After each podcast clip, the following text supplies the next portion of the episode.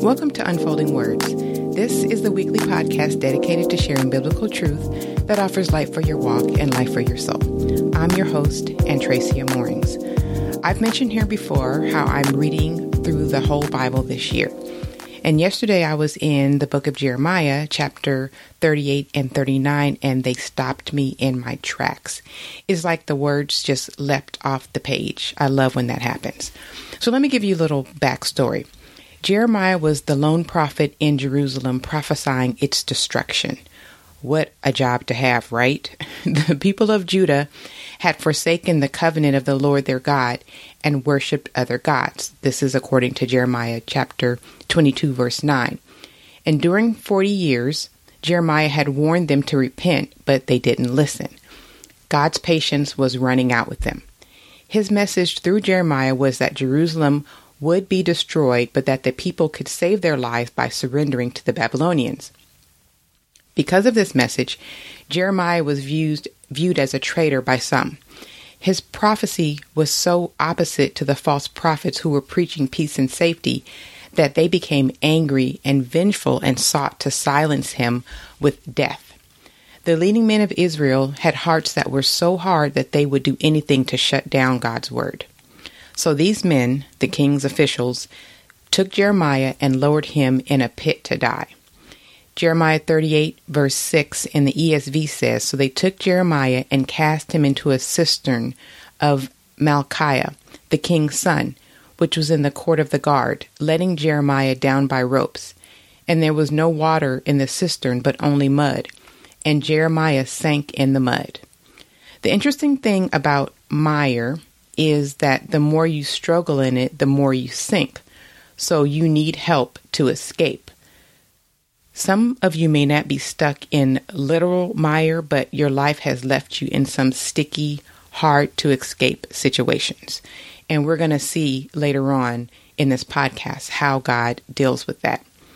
Psalm 40, verses 1 through 2 in the ESV say, I waited patiently for the Lord. He inclined to me and heard my cry. He drew me up from the pit of destruction, out of the miry bog, and set my feet upon a rock, making my steps secure. In light of Jeremiah, don't these verses make so much more sense now? And they'll make even more sense as we go on. So, what happens next in the book of Jeremiah is what really got me.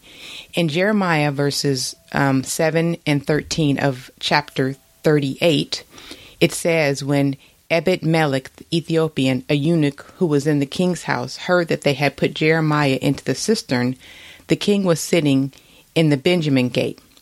Ebed Melech went from the king's house and said to the king, My lord the king, these men have done evil in all that they did to Jeremiah the prophet by casting him into the cistern, and he will die there of hunger, for there is no bread left in the city. Then the king commanded Ebed Melech the Ethiopian, Take thirty men with you from here, and lift Jeremiah the prophet out of the cistern before he dies. So Ebed Melech took the men with him and went to the house of the king to a wardrobe in the storehouse, and took from there old rags and worn out clothes, which he let down to Jeremiah in the cistern by ropes. Then Ebed Melech the Ethiopian said to Jeremiah, Put the rags and clothes between your armpits and ropes. Jeremiah did so. Then they drew Jeremiah up with ropes and lifted him out of the cistern, and Jeremiah remained in the court of the guard. The name Ebed Melech means servant of the king. Ebed, Ebed Melech was a servant of Zedekiah, who was the king of Judah at this time. He was basically a puppet king of Nebuchadnezzar, the king of Babylon. But more important, Ebed Melech was a servant of the king of heaven and earth. He saved the life of Jeremiah the prophet when King Zedekiah would have allowed him to die. So during this time, this is around 587 BC, Jerusalem, Jerusalem had been under siege by Nebuchadnezzar for two years. Ebed Melech, the king's Ethiopian, Ethiopian servant, feared for Jeremiah's life and came to the rescue.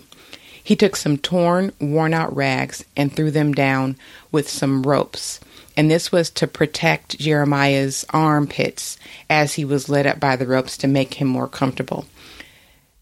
There was nothing to make this man stand out. He was not of the royal line, but what made him stand out was that his faith was exemplary. Ebed-Melech was an Ethiopian, yet he spoke to the king faithfully. These men had done ill in all they had done to Jeremiah. But see how God could raise up people the, who are faithful and when they're in distress. Orders were given for the prophet's release, and Ebed-Melech saw him drawn up. We can let this encourage us to, to be bold for God. And I love the special care that he took and the tenderness that he showed in um, releasing Jeremiah from the cistern. The Lord is able to reach down and rescue you from any sinking condition. But his MO is that he usually sends human arms and hands or words of wisdom as a means of rescue. As described above, the prophet Jeremiah needed all of these, and they came from an unlikely source an Ethiopian eunuch in the king's house. This is the same king that was responsible for the prophet being stuck in the first place. If you were in the same position as Ebed-Melech, would you have risked it all to ask to rescue the prophet Jeremiah? Ebed-Melech's goal wasn't to make a name for himself. It was only for the safety and well-being of the prophet Jeremiah. Picture Jeremiah in that dark, muddy cistern, looking up and straining to see in the dark, with the voices and the activity that were taking place at the mouth of that cistern. He had no idea what God's deliverance for him was going to look like. But his prayers for deliverance were answered in the form of an Ethiopian man, his rescuer, a fellow bondservant, a compassionate man who had risked his own life for him. I marvel that Ebed-Melech did what was right in the face of such opposition. He was a man who was basically unknown, but he became a means of divine deliverance. His faith transformed him into a tool fit for God's use.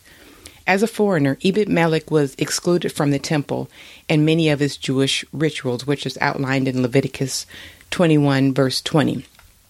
But despite this, he had a more godly and compassionate heart than most people. A chapter later, in Jeremiah 39, despite being an outsider according to the law, God shows his heart toward those with great faith, like Ebed-Melech. God shows no partiality, and he answers Ebed-Melech's act of kindness by granting mercy to him who receives a prophet in the name of a prophet. Jesus Christ makes it plain that God is the God of reciprocity. Solomon says the same thing in Ecclesiastes 11 and 1 Cast your bread upon the waters, for you will find it after many days. This one thing is true about God what goes around comes around in his economy. In Jeremiah chapter 39, verses 15 through 18, it says, The word of the Lord came to Jeremiah while he was shut up in the court of the guard. Go and say to Abed, Melech, the Ethiopian, Thus says the Lord of hosts, the God of Israel Behold, I will fulfill my words against this city for harm and not for good, and they shall be accomplished before you on that day.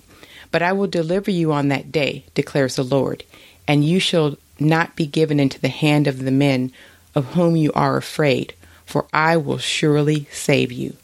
And you shall not fall by the sword, but you shall have your life as a prize of war, because you have put your trust in me declares the Lord. This is such a great reminder that the Lord is watching our lives, and it really moves his heart when we love him and we love others. Hebrews 6:10 says, "For God is not unjust to forget your work and labor of love which you have shown towards his name, in that you have ministered to the saints and do minister." Ebed-Melech received the same reward as Jeremiah. When Jerusalem fell, both men were rescued, for God delivers all who trust in him. Like all true servants of the king, Ebed-Melech was saved by faith. Faith in God is multifaceted. It can save you and it can save those who God puts on your heart. You don't need lofty credentials or a position to be used to do great things for God.